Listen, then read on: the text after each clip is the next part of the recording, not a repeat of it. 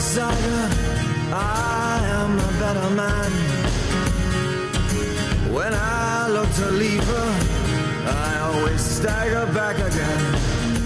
Welcome to Matters of the Mind. Are you looking for answers, ideas, or just want someone to listen to you so you can vent? Join Doctor Peter Sacco as he discusses what matters most, issues that surround the mind. He gets to the heart of the matter when it comes to issues involving anger, depression, addictions, fear, anxiety, relationships, sex, abuse, bullying, and everything concerning you. And now, here's your host, Doctor Peter Sacco.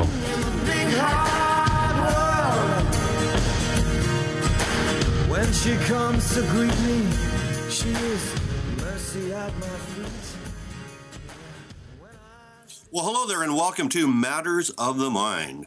I'm Doctor Peter Sacco. The Doc is online, also known as Canada's Psych Doc. And with me always and forever is Todd Miller, my co-host and producer. Todd, how are you? Doing excellent today. I'm really excited about today's guest. Yeah, I was just actually a little choked up here. I'm looking at a picture of him on a high wire crossing the Grand Canyon. I was a little bit breathless. I'm looking at a photo of him laying down on a tightrope across Canada's Wonderland, which is, uh, you know, laying down. Kind of cool. And for those wondering who we're talking about, we're talking about the one and only, the great Nik Wallenda, the fellow who has crossed Niagara Falls, which I saw as I live in the falls, um, also crossed the Grand Canyon, and he's going to be crossing the Georgia Dome very soon. Wow, that's amazing. What, what's the height of that uh, walk going to be? Any idea? I guess I he'll, was, he'll tell I, us. I believe I was looking at it. Um, I didn't s- see exactly what the height of it was. I know he's, it's called Winter Jam when he's going to be doing it. Um, I don't actually know what the height of that is. Wow. Still, I mean, you know, I, I, I think we set one of those up in my backyard at one point with a, when we were kids with a little bit of rope, and, you know, it was maybe two feet off the ground and I was getting vertigo up there. It was just, uh, you know, no, I'm not good with heights.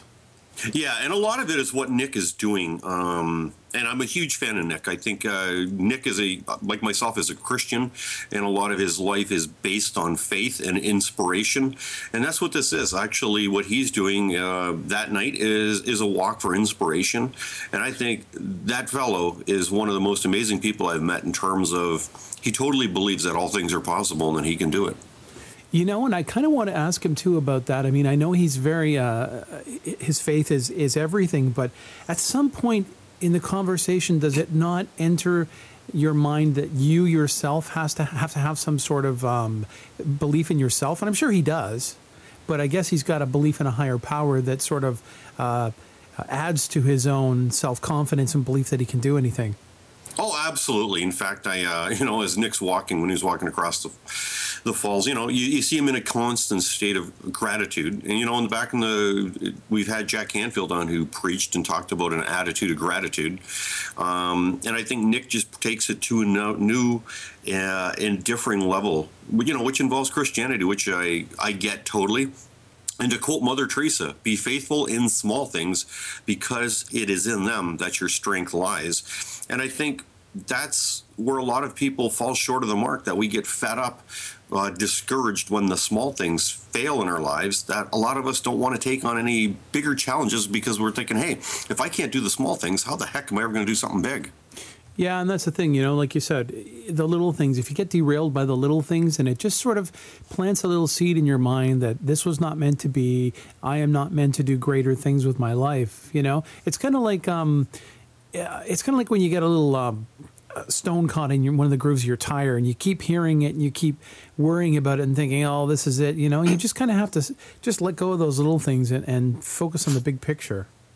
Oh, absolutely. And you know what, Todd, which is really interesting, um, going back to, to Jack Canfield, when he appeared in the movie The Secret and also the book of the, you know, the same title, there was actually a quotation within the movie and the book by Martin Luther King, which is, you know, faith is taking the first step, even when you don't see the whole staircase. So I guess I guess it would be fair with asking Nick, faith is taking that first step when knowing the next one you may be basically a thousand feet below. Yeah, put one foot in front of the other. It reminds me of that, that song from the Christmas special, you know, put one foot in front of the other. You just got to keep going, put one foot, and, and eventually your destination will be coming closer to you. And I, I would hazard a guess that whether it was the Grand Canyon or whether it was Niagara Falls, uh, Nick probably had his eye on the horizon for, uh, you know, land. Yeah, and I think, you know, what's, what's important, and I think, uh, you know, um, hearing him talk before, um, and talking, you know, to his people and that stuff, the what's interesting is about it is what, you know, he sees the end result. You know, he's not worried about, you know, not succeeding, but rather he sees success. And that's his only option, especially when you're that high up on a high wire. That is your only option. Yeah, you know, I'm sure he would be one of the few people that could probably turn around on a on a on a high wire and go back the other way if he wanted to. But I, he doesn't strike me strike me as that kind of person. It's like, okay, we're already a third of the way there. Let's keep going. Absolutely. And you know what? I think that's with a lot of people in life, whether, you know, and we're using the high wire as an extreme here. And, you know, Todd and I are going to just put this out there. Do not attempt this at home. And we're not encouraging anybody to go out there and do any high wiring acts today. Um, but with that said, I think what it is and what Nick's message is, uh, because he's got a great message, um, which is basically believe in yourself, um, believe in life, and believe that you are gifted no matter what it is. You'll never know unless you try. And in fact, you know, Nick's got a wonderful book called Balance, which is called A Story of Faith, Family, and Life on the Line, which, you know, we're going to have him talking about as well, too. Excellent. Well, we're going to just go uh, fill our coffee mugs and try and uh, get down from the ledge here as we get ready to talk with Nick. You are, of course, listening to Matters of the Mind. The doc is online with Doctor Peter Sacco on Listen Up Talk Radio. We'll be right back after this short break. Johnny get angry, Johnny get mad. Hi there. I'm Doctor Peter Andrew Sacco, and do you have technological rage? Oh, yeah. The new rage of anger. Download my new book today, Technological Rage, on my website, w w w dot peter sacco dot com, and learn what technological rage is and how it is sweeping people today, leading to online dating anger, texting anger, and social online networking forums. Hmm, did you ever think you might get angry texting, Facebooking, or online dating? Maybe you never thought it would happen to you, or maybe you know somebody that has this and you just need to understand it a little more.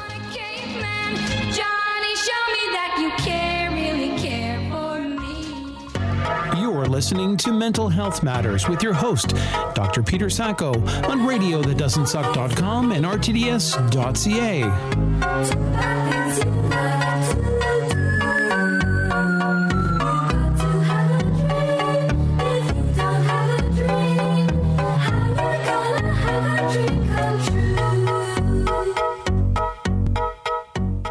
Well, hello there and welcome back to Matters of the Mind. The doc is online. And as we teased and promised, we have who I think is just a total God blessing to not only us, but the world in terms of his message, Balance, A Story of Faith, Family, and Life on the Line. Welcome to our show, Nik Wallenda. Thanks for having me on.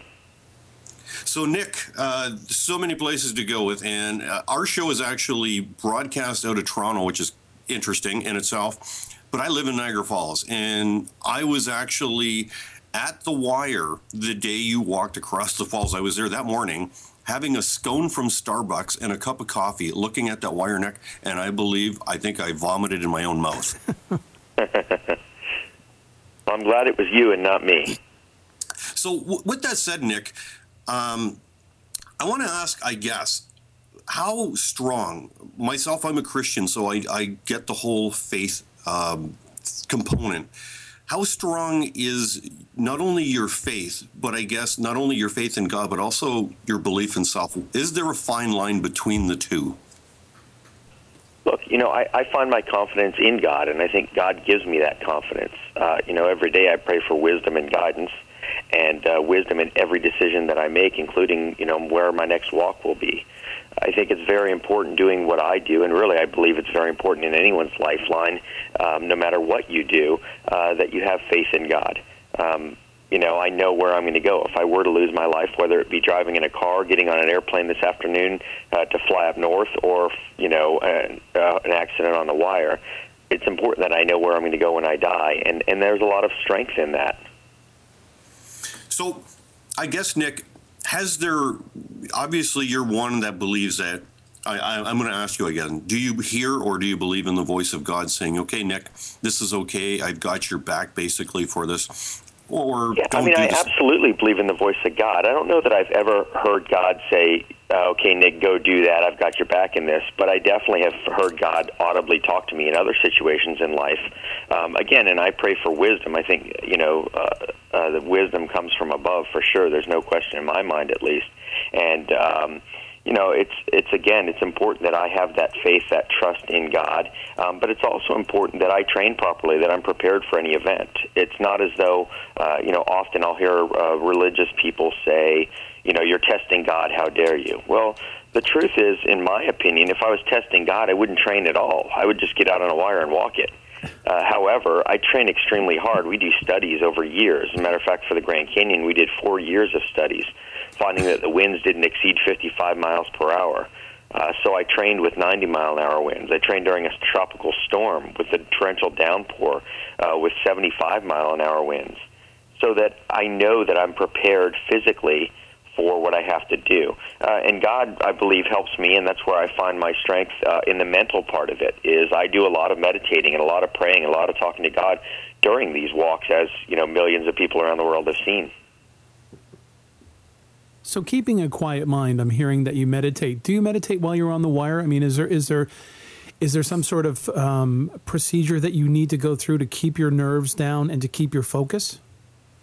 You know, that that's such a tough question to ask, and only because I've done it for so long. People say, well, how do you stay calm? How do you prepare yourself? And, and I do believe it's through meditation um, and focus, and a lot of what I do, for instance, Niagara Falls, I would sit along the falls and kind of just visualize myself making it across and uh, ta- spending time with God, talking to God, uh, again, asking for wisdom. Um, and we know that God is in control of everything, and, um, and it's very important that we respect that and that we know that, I believe. So, Nick, looking back at the falls, because, you know, I, I literally my backyard that night, what was more difficult, the walk across the falls or the walk across the Grand Canyon? Um, you know, they both were difficult in their own in their own rights. I would say the Grand Canyon was a bit more difficult because the winds were just that much stronger there. Uh, the, the falls were extremely intimidating. You know, to look across, I've got a photo of when I started, and you couldn't see the other side. And uh, you just see me standing on the wire, but you don't see Canada at all.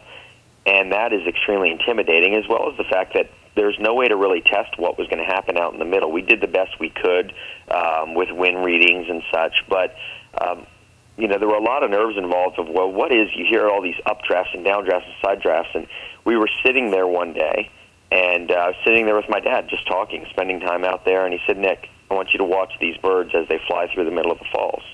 And I would watch them, and I'd watch them coast, and they'd kind of drift down towards the falls. And at no point would they get hit by an updraft and fly up eighty feet in the air all of a sudden. And that's really what helped me calm my nerves. And I believe, you know, those birds were probably sent there by God. At least at that point, definitely my dad had the wisdom to say that, because that really helped me calm down and relax. But I realized, yeah, you're right. Birds are extremely light. They're made to fly, and they're floating through here. They're not getting shot forty feet, fifty feet up in the air. They're floating right through the falls, and that helped me stay calm and relaxed leading up to that walk. But it was still very intimidating, um, especially with all that mist, and was I going to be able to see clearly once I got into the middle of that mist? Uh, so there was a lot going on through my mind. But the mist was a blessing in disguise in a sense, because I was able to see the winds as they came at me. Uh, because there was mist in those winds, I could see them, actually. Whereas in the Grand Canyon, I had two gusts of forty-eight to fifty miles per hour, from what I was told by Jim Cantore from the Weather Channel, and I... Uh, couldn't see those gusts coming, so they would just all of a sudden smack me from the side. And, um, you know, it was it's rough to maintain composure and maintain your balance when that happens. But, again, they were both in their own rights, uh, you know, very unique and very challenging. So amazing that you had the birds as, as your advanced scouts, your advanced team, to do a bit of work for you. Yeah, that's right. So, Nick, have you ever had that moment, I guess? It's, it's almost, in psychology, we kind of call it a brownout moment. It's where you're doing something, and then reality uh, of a different type kind of sets in and goes, what the heck am I doing? Or where the heck am I right now? and it kind of takes away from the focus. Have you ever had one of those? Because what you do obviously requires infinite amounts of mental discipline. You know, I, I was raised doing it. I started walking wire when I was two, so for seven generations, my family's done it, well over two hundred years. Um, so I've done it so long that it is life. My great-grandfather, Carl Wallenda, said, life is on the wire, everything else is just waiting. And for our family, that's very true. But there are times where I'll sit at the dinner table with my family and I'll say, how did I get into it? I mean, what is this that I'm doing? I'm a, I walk on a wire. You know, it is, I can see it from the other side, too, and I can relate to those people that say that I'm insane. Now, again, to me, it's life, and it's something I've done forever. Matter of fact, my mom was six months pregnant with me and walking the wire. So I've done it since before I was born. I've been on a wire. But um, there are times, never right before a performance, but um, we're all just be sitting around going, wow, what a crazy occupation I have. Yeah, I guess, you know, we have to embrace that that craziness or we'd never get anything done. I mean, it's all about pushing the envelope. But I'd like to take you back uh, quite a few years where where you first got that notification that the Parks Commission said no. I, I'd like to know what your first reaction to that was. And you turned them around. Now, was that was that persuasion? Was it persistence? Was it a balance of those two? How did you actually, behind the scenes, get them to change their mind? You know, I think I think it was a little bit of both. I think it was a little bit of God's favor in my life, and I think a little bit of it was um, persistence and persuasion. I sign most of my autographs, never give up. And hopefully what I do inspires people that no matter what their challenges are, what their dreams are, that, uh, you know, as long as they align with the Word of God, they'll pursue them. And um, and I, I just felt like from a young age that my great-grandfather had given me this vision from the age of about four to, to be the first person in the world to walk directly over the falls. And, you know, the, my mindset was nothing's going to get in my way. I'm going to figure out a way to do this. However, I am a man of integrity. And if I'm going to do it, I'm going to have permission to do it. I'm not going to go out. Uh, you know, there's a gentleman named Philippe Petit who walked between the World Trade Centers uh, in the early seventies, I believe it was. And he didn't have permits. He snuck in. He got arrested afterwards. And that's not me. That's not my style. It's not, uh, you know, a man of integrity wouldn't go out and do that. How am I going to be a role model to others if I'm, I'm doing things that are illegal? Um, so, you know, once we had the U S side on board, we felt like we were in a, a decent position, and we knew that we had to get one side or another. There was no reason why we went to the U S over Canada first, other than the fact that I'm a U S resident and, and citizen, and I knew that uh, I had to get one side. If one side said no, then the other wouldn't matter. Uh, so once we had the U S side, um, you know, we went and knocked on doors. Uh, over on the Canadian side, we found out that it was, in fact, the Parks Commission, whereas in the U S side, it was the actual uh, government that had to change a law. Um, and we had that first meeting, and uh, it was an extremely rough meeting, that, that Parks meeting, which was a public public meeting. Um, behind uh, or in that meeting, my introduction was about a ten-minute introduction from the head of the Parks Department at that time, the general manager, uh, who introduced me by saying that uh, there is a law that's been in effect for over one hundred years, and the Parks has to stand by that law, and by no means will they change it. Please welcome Nik Wallenda. Um, that was basically the sum of it. And, you know, I'm a positive person, so I got up there, and, and I don't let that stuff knock me down or tear me up. And I said, here, here's my, here's my desire. Here's why I feel that it is something good for the area. You know, it wasn't just about Nik Wallenda fulfilling a dream, but this was great for that area. Uh, economic impact of the area, we had studies done to show the money that we would bring in, uh, the amount of media attention. You know, one billion people within twenty-four hours around the world saw Nik Wallenda in Niagara Falls. That's that's money that uh, that's that's marketing that you can't afford. Um, so we went in with those numbers, and uh, they said, "Well, thank you very much. We'll get back to you in a couple weeks." And we walked out of that room. Um, there was a bunch of media there, and they, of course, started questioning me about, well, look about your introduction, and, you know, the media likes to go after that sort of negativity, and I remained positive. And I said, look, uh, you know, I understand that, but I feel like we have a great case here. Again, I feel like it's great for the area. And uh, long story short, two weeks from that day, um, they, they said they'd get back to us in, I believe it was two weeks, maybe it was ten days, but on the, on the eleventh hour in the evening, I got a phone call saying, unfortunately, we're not going to allow you to do this. Um, and it was a major blow, and I remember sitting there and saying, you know what, um, I believe that God has given me this desire. One of my favorite Bible scriptures is Proverbs three, five, and six, which is trust the Lord with all your heart, lean not on your own understandings, acknowledge him in all your ways, and he will fill the desires of your heart. And I, I really felt like God, uh, through my great-grandfather, had given me the desire to do this, and I said, well, God, you know, they've said no, but if this is meant to be, I believe it's meant to be, and there's there's a, where there's a will, there's a way, and we'll get through this. And um, I'd found out at that point that uh, the government, in fact, controlled the Parks Department, and um, I went up and had some meetings with the government just saying, you know, here's what I'd like to do, here's why I'd like to do it. And uh, the government said, well, unfortunately, we can't do anything other than we see this as being, uh, you know, a good thing for the area as well. Um, and uh, we'll encourage the Parks Department to meet with you at least one more time, to give you one more chance. I feel like your first shot wasn't wasn't the greatest shot. We'll give you, you know, where we'll ask them. They said we can't even direct them to, but we'll ask them if they'll give you another shot. Um, and the, they did that. Uh, the Parks Department said, you know, you know what, we will let you come back up, but we want, uh, you know, a bunch of information. They requested a bunch of reports and a bunch of information on how it will happen, what will happen, what it will affect. Uh, you know, the environment's extremely important to us. We love nature, and the fact that there was no, econ- no environmental impact whatsoever from the walk, uh, whatever I came there with left, and, you, you know, we didn't tap into the side of the falls. We didn't damage anything. We didn't uh, touch anything, uh, any, you know, natural landmarks, if you will. So um, we, we had done all these reports, and we felt that at least we were getting a good shot at it. The first one, we did, they didn't even ask any questions. It was, I presented for ten minutes, and that was it. Um, so we felt like at least now we're getting a fair chance. Uh, and we sent all that information, and uh, they they came back to us in about two weeks and said, we're going to have another meeting, another Parks Commission meeting, and we'd like you to fly up here for it, and uh, we'll talk about it again. We'll discuss it. Uh, you know, it's back on the table. And we went back up, and um, at that meeting, we all discussed it. They discussed it internally. We discussed it, and they had wrote amend- an amendment. Uh, right there in front of us, they wrote an amendment that they would allow me to do this. However, um, they would only only allow one presentation of the sort every generation. So in other words, no one can do this again or even attempt to get permission for another generation, which I forgot how many years that is. I think it's twenty years or so um, till the next generation can actually. And the cool thing was they said, you know, we know you're a family who's done this for many, many generations, and maybe your kids are going to want to do it. So we'll give them at least one chance, uh, you know, in their generation. That's really, really nice that they, they did that. And it seemed like the second time they really actually heard what you were wanting to do. Yeah, I, be, I believe that, uh, you know, I believe that they, uh, in the beginning, there there wasn't, we really weren't given a fair shot.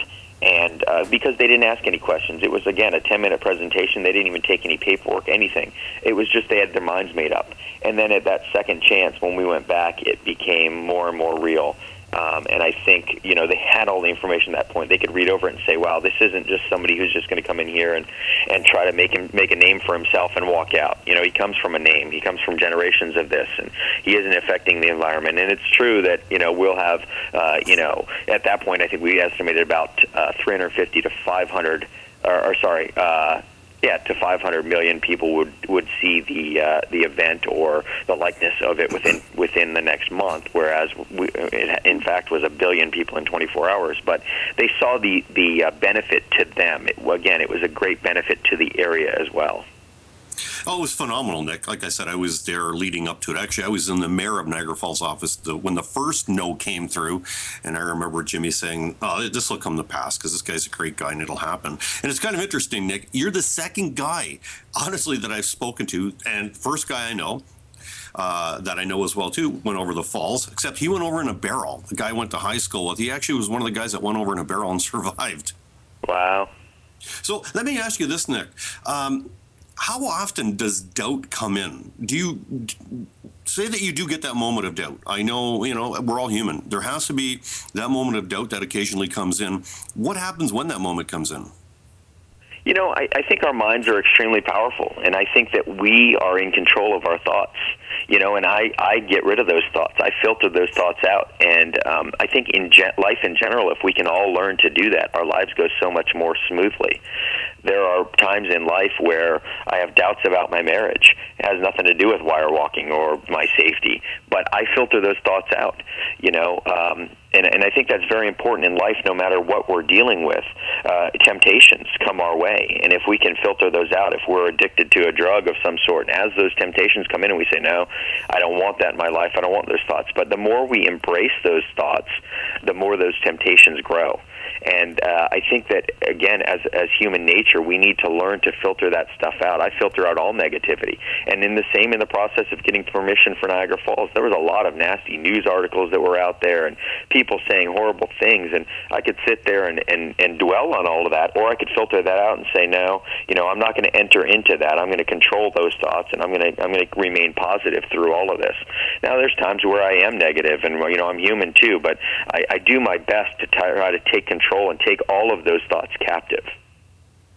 Well, let's go to the other side then. What kind of adrenaline rush do you get after crossing the falls or the Grand Canyon?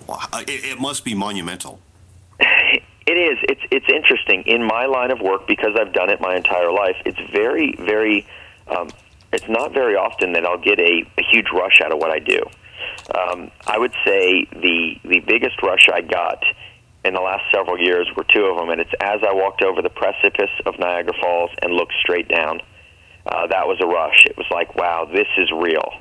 Uh, you know, I'm doing something no one in the world ever has done before. And, of course, when I get to the other end, you see where I run, and that's because there's a rush. It's, I'm there, I've done it, I've completed it, I've won the race, I've ran the marathon. Um, you know, it's that feeling, it's that amazing feeling of I've accomplished this, I've accomplished another dream. And that's where I'll get those rushes more than anything. Um, on an average walk, if there is such a thing, and I don't treat them as average as far as safety. They're all just as dangerous, one as the other. My great-grandfather did many amazing walks around the world and lost his life on one in San Juan, Puerto Rico that was only one hundred feet high and one hundred feet across, but it's still dangerous. It's just as dangerous as Niagara or Grand Canyon, clearly, because it did take his life. So I treat them all that way, but I normally don't get a rush on those walks. That is just my line of work. It's what I do. Uh, matter of fact, last week I walked across the top of the Georgia Dome in Atlanta, Georgia, and um, in front of about forty thousand people that were there, and spoke the entire time. I talked to the crowd, um, trying to inspire them and encourage them. And uh, but that is just kind of through the paces, although I do take it serious. I'm very focused, but that is something that I'm very familiar with, very accustomed with, very comfortable with.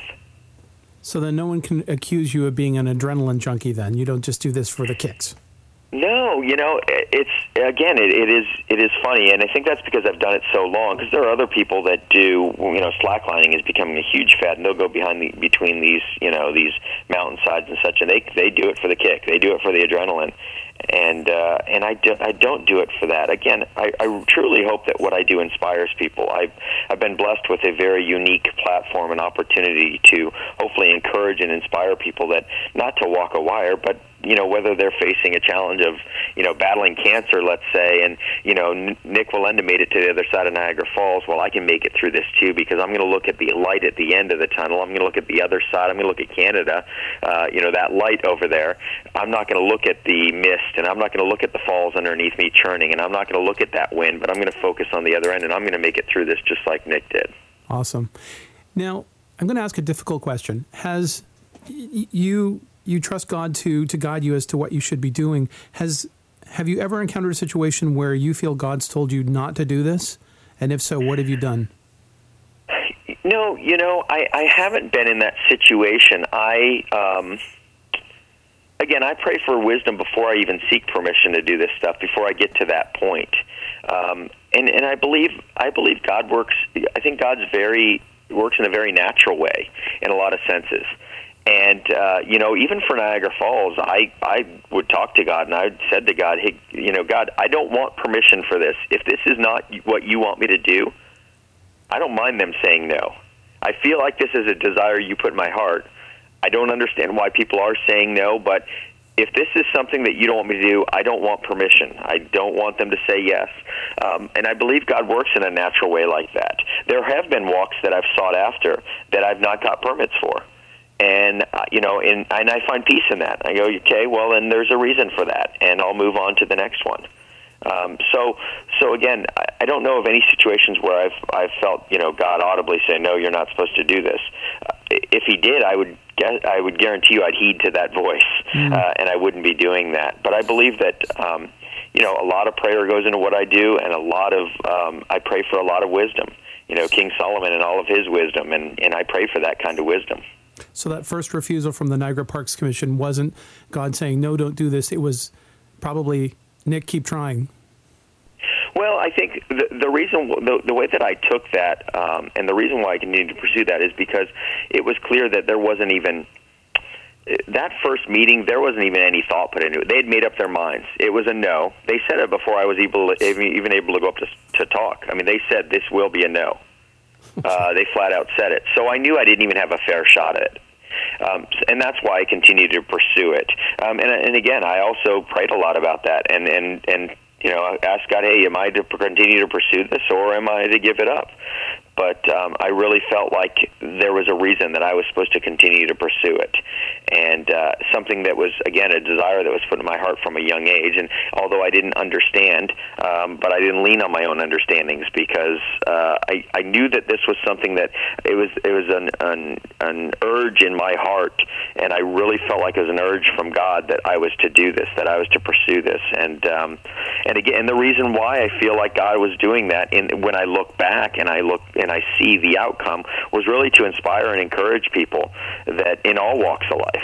You know, the fact that uh, I stay calm and peaceful and relaxed by praising the name of Jesus while I'm walking and, and talking to God.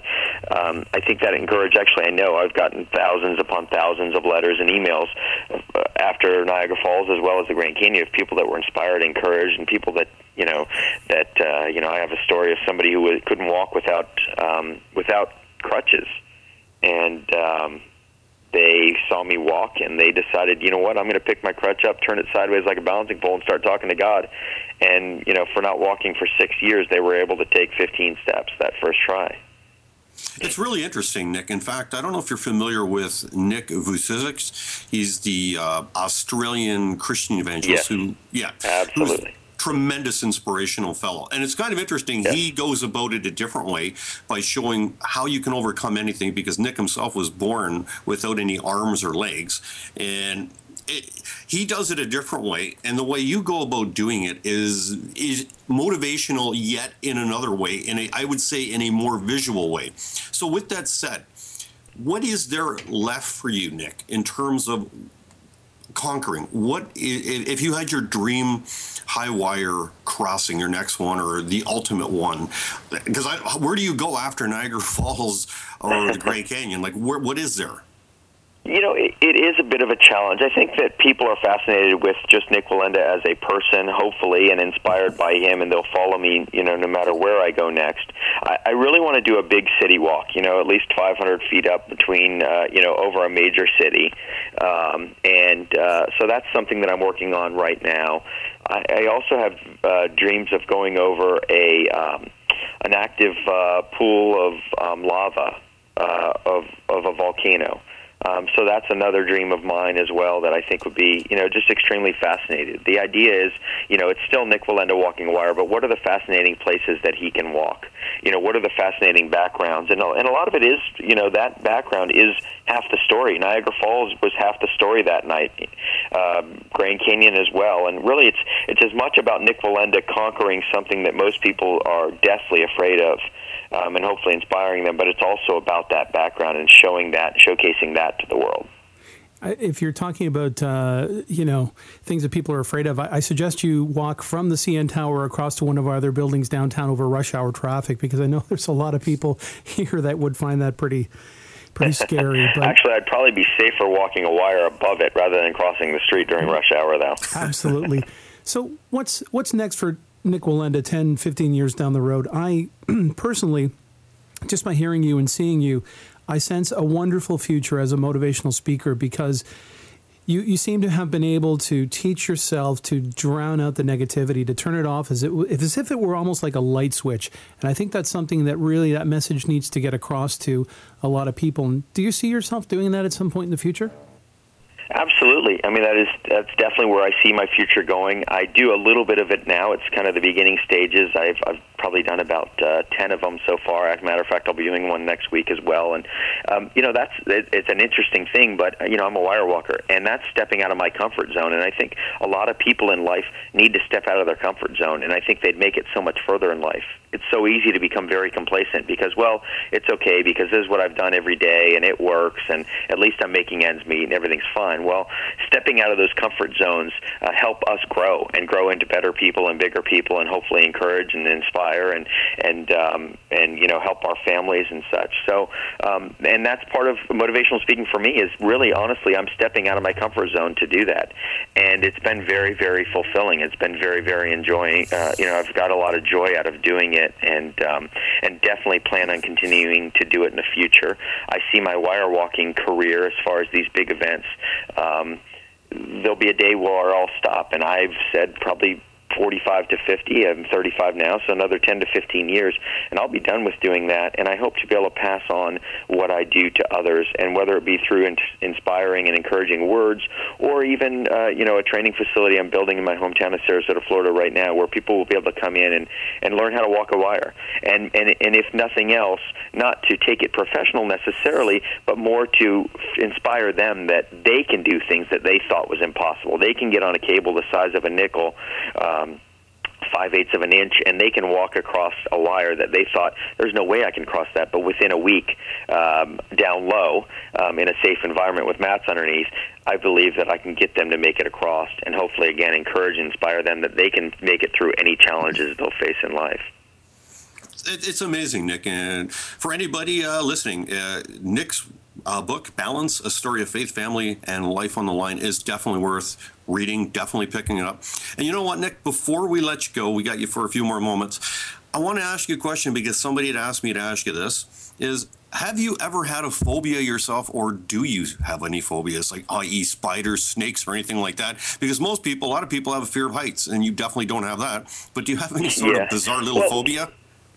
You know, I, I, I think that's another encouraging thing for people, or hopefully it is, is it's it's I take what you would call fear and call it respect. You know, when I walk up to the edge of a twenty-story building, my heart beats too, and it goes, hey, it's dangerous. You don't want to go down there. Uh, and if you do, you want to take the elevator, definitely. Um, so... I, I call it respect, and that's the same thing with snakes and spiders. I respect them. I respect the fact that certain snakes are dangerous and such. I'm not very, uh, you know, I'm not a, a snake fan, that's for sure, but I'm not. I'm definitely not deathly afraid of any of that. I, I would say the only fears in life I have are probably, the, uh, well, definitely the fear of God in a respectful way, and probably the fear of my wife. So with your family, um, has there ever been a point, Nick, where they say, you know what, Dad, this is making us nervous, or do they? Do you always have their A-OK? That's another uh, a great question, and I've been asked it in a different form in the sense that what if your family says no? Uh, I don't want you to do this. What if your son says, Dad, I don't want you to do this? Then I would have to give it up. It would be hard because this is my passion. But I have to respect the fact because, uh, you know, they are my, my children, they are my family, and I have to respect that. Up until this point, they've been very supportive. Yes, they get nervous, of course, um, but I think a lot of kids whose parents are police officers probably get nervous uh, when their parents uh, go to work, and it becomes natural after a while. But I'm guessing in the beginning stages, at least if it was my father and he was going to go out on, on the beat and, and be a police officer, I'd be worried at least the first couple months. And uh, I think eventually you get too used to it. You say, okay, well, that's what he does, and he knows what he's doing. He's trained for it. And I think that's the same case with my family. Is they know my abilities. They know that I train properly, and they know that um, that I'm prepared for whatever I'll face.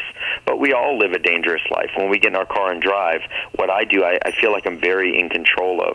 Um, the only thing I can't control is the weather, but I can train for that. Um, and I believe that... Um, You know, we're not in control. We're definitely not in control of that other driver on the highway who's coming head-on at us. So um, what I do is very calculated. It's a very calculated risk.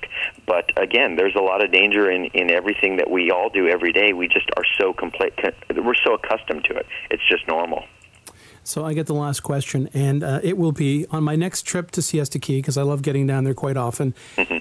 Will your school be open so that you can teach me, a guy with a fear of heights, to do what you do? Well, it depends on when your next trip is, but we are in the in the process of designing the facility now. So I would say within the next uh, eight months to a year, it will be uh, it'll be up and ready to go. Awesome! I will have my money put aside so that you can put me through the paces. Sounds great. Look forward to it, Nick. You are truly, beyond a shadow of a doubt, a God-given inspiration to us all, and we are so appreciative, my friend, for joining us. Well, thanks for having me on. I appreciate it, and I'm sure we'll talk again in the future. God bless. God bless. Thanks. You are listening to Matters of the Mind. The doc is online on talk dash radio dot c a. We'll be right back after this short break. Do you or anyone you know has an anger management issue? Well, if you do, perhaps I've got the answer for you. In my book, What's Your Anger Type?, you'd be able to learn to identify, control, and modify your anger immediately, and also downplay a situation where somebody else has a bad anger problem. What's Your Anger Type is an interactive, informative book which deals with your anger management problems and those around you in a whole new light. You'll be able to identify your anger type, your triggers, and the best way to handle all situations. In fact, In fact, there's twelve different anger types. What type are you? Also, learn the anger management strategies tailor-made for your specific anger type. Learn how to recognize your negative thought patterns leading to mood swings. Learn how to handle criticism and personal attacks better. And best of all, feel and be the best that you want to be. You can read excerpts from What's Your Anger Type at my website, w w w dot peter sacco dot com. Don't let your anger control you. Learn to control it. You're listening to Mental Health Matters with your host, Doctor Peter Sacco, on radio that doesn't suck dot com and r t d s dot c a.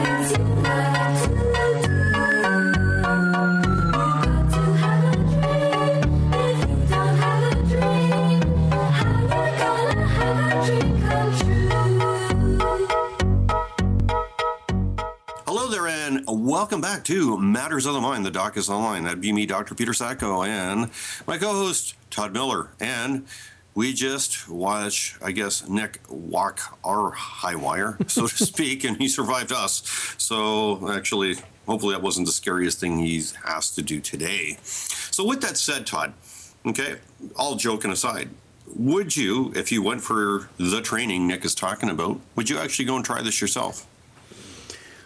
Oh, boy. Um, my sense of balance is pretty good. I must admit that. Um, mind you, I, I, I can't remember now what, what the diameter of that cable was. It was something ridiculous, like four inches or something, the circumference of it. Uh, you know, when I walk on that, maybe, you know, obviously you start, you know, two feet off the ground with a with a net underneath you, and then you go higher and higher and higher. What the thing that throws me off is the the optics of it. I know when I'm in the C N Tower and I'm on that glass floor, I'm okay standing on the glass floor until I focus through it and I see something on the ground and I go, oh, wow, we're quite high. And that would be the same thing with me walking out, you know, on a wire. Or even if I go, you know, some of our, our parks, uh, you know, have these wonderful uh, suspension bridges that you can walk across, and you're going up these stairs and you can see through them. You know, if you don't look down, you're fine. But if you try and focus and you actually make contact with something on the ground, for me, that's when my I almost get vertigo and I want to just sort of fall. Can you identify with that? Like where you sort of get almost dizzy? It's like you sort of realize, whoa, I'm actually this high. Oh, absolutely. You know what? It's it's interesting because somebody I was uh, uh, a message from Facebook while we were online with Nick. Somebody asked me because they knew about this thing that Nick is going to be doing there. Um, wanted to know, what about weight restrictions on the high wire? Like, you know, this fellow actually says, Pete, I'm two hundred eighty-five pounds. How does that bode for me? And I'm thinking, wow, the bigger they are, the harder they fall. I don't know. Yeah, you know, I was looking at his uh, Wikipedia entry there, and, you know, they, they list his weight, and it is, as I scroll up here quickly, uh, one hundred ninety-three pounds. So, you know, he's got about, I got about sixty pounds on him, I think. So, uh, you know, not out of the question for someone my size to get up there. Um, I think what's more important is, again, your balance, uh, your sense of being, you know, how you carry yourself, your center of gravity. I think that's probably really important. Um, somebody that would be really top heavy, you know, like an Arnold Schwarzenegger, would probably not be a good wire walker because their center of gravity shifted a lot higher. I would think if your center of gravity is lower, you'd be more successful at it. I think it's, for me, it's just a good place to stay right on the ground.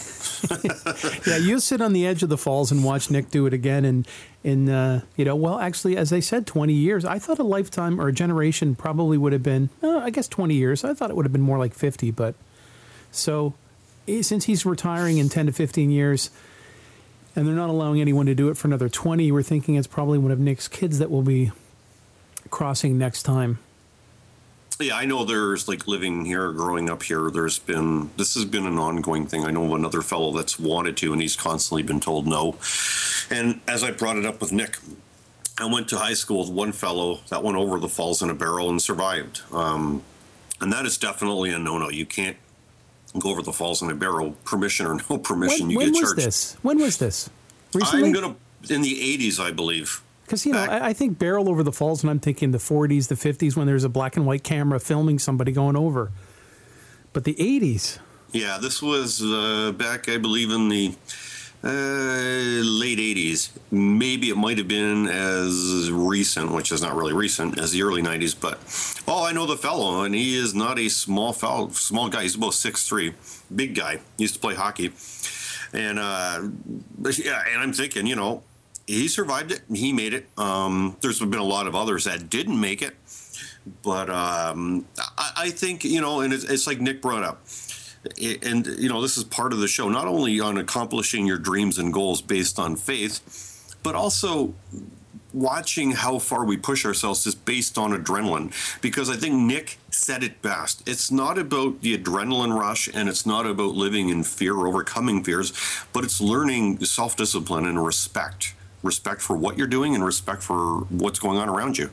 Yeah, and I was even going to tailor that to call it a healthy respect, because it's, you know, it's like more than just acknowledging it. It's like, oh, yes, you know, respect in the sense that I'm going to steer clear of it, or I'm going to give it um, consideration. And as, and as he said, you know, this is not something I just jump up on a wire and God's going to get me across. There's planning, there's scientists, there's meteorologists, there's, um, you know, production experts that spend, I don't know how long, maybe a year before he actually does one of these, surveying, measuring, you know, double checking uh, two and three times. Because as he says, you know, when I get out in the middle, we can't measure that. We're sort of on either side going, okay, here's what the winds do. But when he's out in the middle, he's kind of at the mercy of the weather.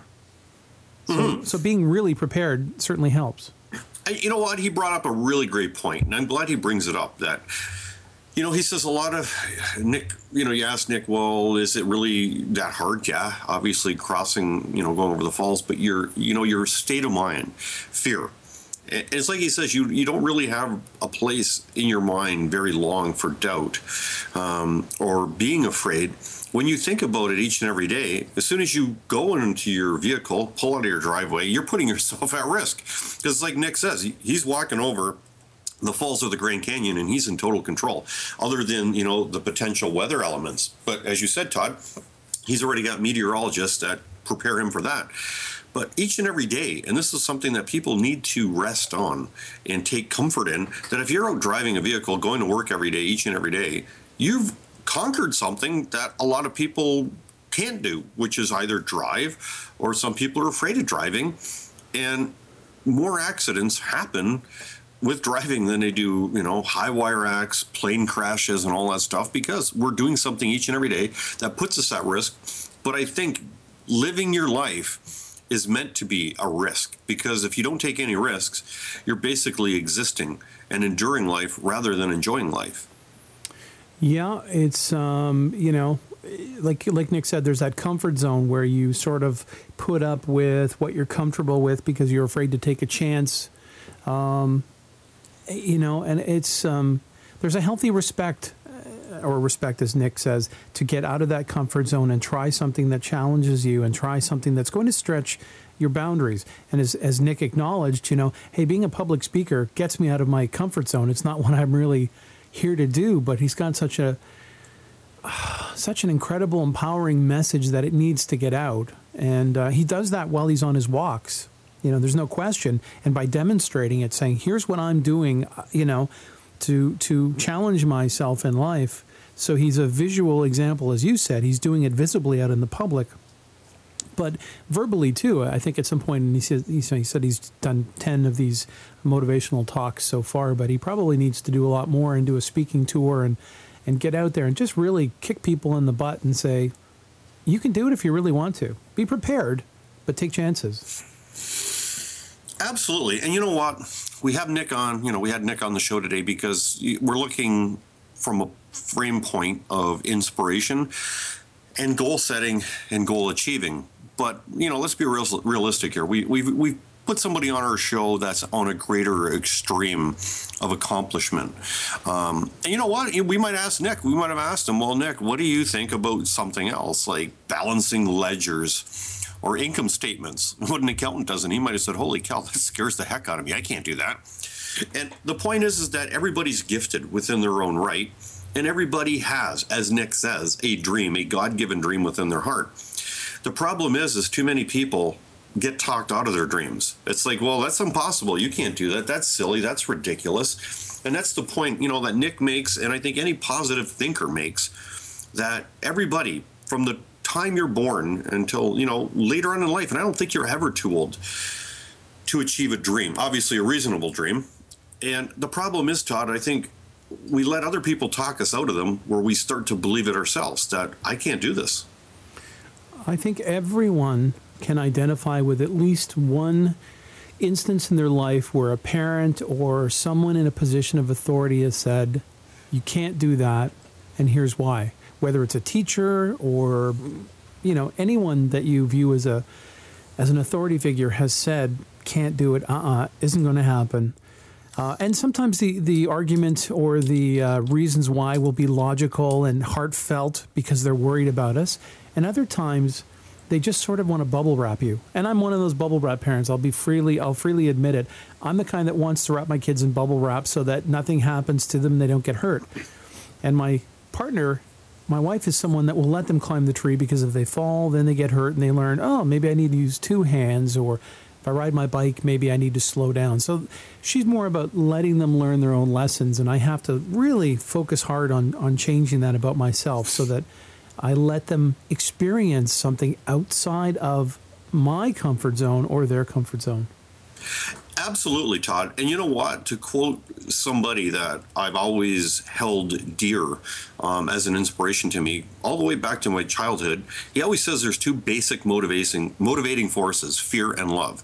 And to quote him, as he put, when I was five years old, my mother always told me that happiness was the key to life. When I went to school, they asked me one day what I wanted to be when I grew up, and I wrote down happy. They told me I didn't understand the assignment, and I told them they didn't understand life, and that was John Lennon. Yep, I, I've heard that quote many, many times, and it is quite a good one, because it's uh, you know, there's there's someone that truly, truly, truly experienced life from the highs and the lows, um, and uh, broke a lot of rules and probably offended quite a few people in his time, his short time on this earth. But, you know, I, I would think if we had the ability to talk to him now, he would probably say, yeah, forty years, I had a pretty good life. Oh, absolutely. And you know what? Anybody listening, and this really is the key to life, if you believe you can do it, you probably can. If you believe you can't do it, you're probably right with that one. And either way, you're probably right. And what? So at the end of the day, Todd, I think, you know what, and I've always put this out there for students, for people I've helped back in the day in counseling, for people who read my books and that stuff. We are all given a blank canvas. You have to look at it this way. Life is a canvas. And the key thing you have to look at is you're the artist. You get to paint whatever colors you want, whatever masterpieces on that canvas that you want, because it's your canvas. And the problem is, is when you let other people start painting your canvas, putting their colors in and their brushes, their strokes and all that stuff, it's cool sometimes if they're complementing your life and accenting your own masterpiece. But when they start to paint your masterpiece, that's not your life anymore. You have to live your life your way by your rules. Grab the brushes back, because it's your it's your masterpiece, right? Absolutely. So thanks for listening today. And as Todd and I said before, do not go and attempt any high wire acts before you first consult with Nik Wallenda School of Walking, I guess. I will see you down there at the school in Sarasota. I will be the uh, the chunky guy up on the uh, on the the wire, learning how to walk. But join us right back here next Wednesday at eight p.m. And if you miss the show, don't forget, it's on demand the next day. Go to Listen Up Talk Radio at talk radio dot c a and uh, check out Doctor Sacco's information there with a lovely little link at the bottom for on-demand shows. And pretty soon we are coming to iTunes podcasting, which will be great. So thanks for listening. We will catch you right back here next week on Matters of the Mind. If you can't hear. You've been listening to Matters of the Mind on Listen Up Talk Radio with your host, Doctor Peter Andrew Sacco. Reach him on his website, peter sacco dot com, or you can reach him through Listen Up at talk radio dot c a. We really thank you for listening. Reach out to us on Facebook, facebook dot com slash listen up talk radio, on Twitter at, at Listen Up Talk. We'll catch you next week. You don't need no papers. That man is not your man. And that's why I'm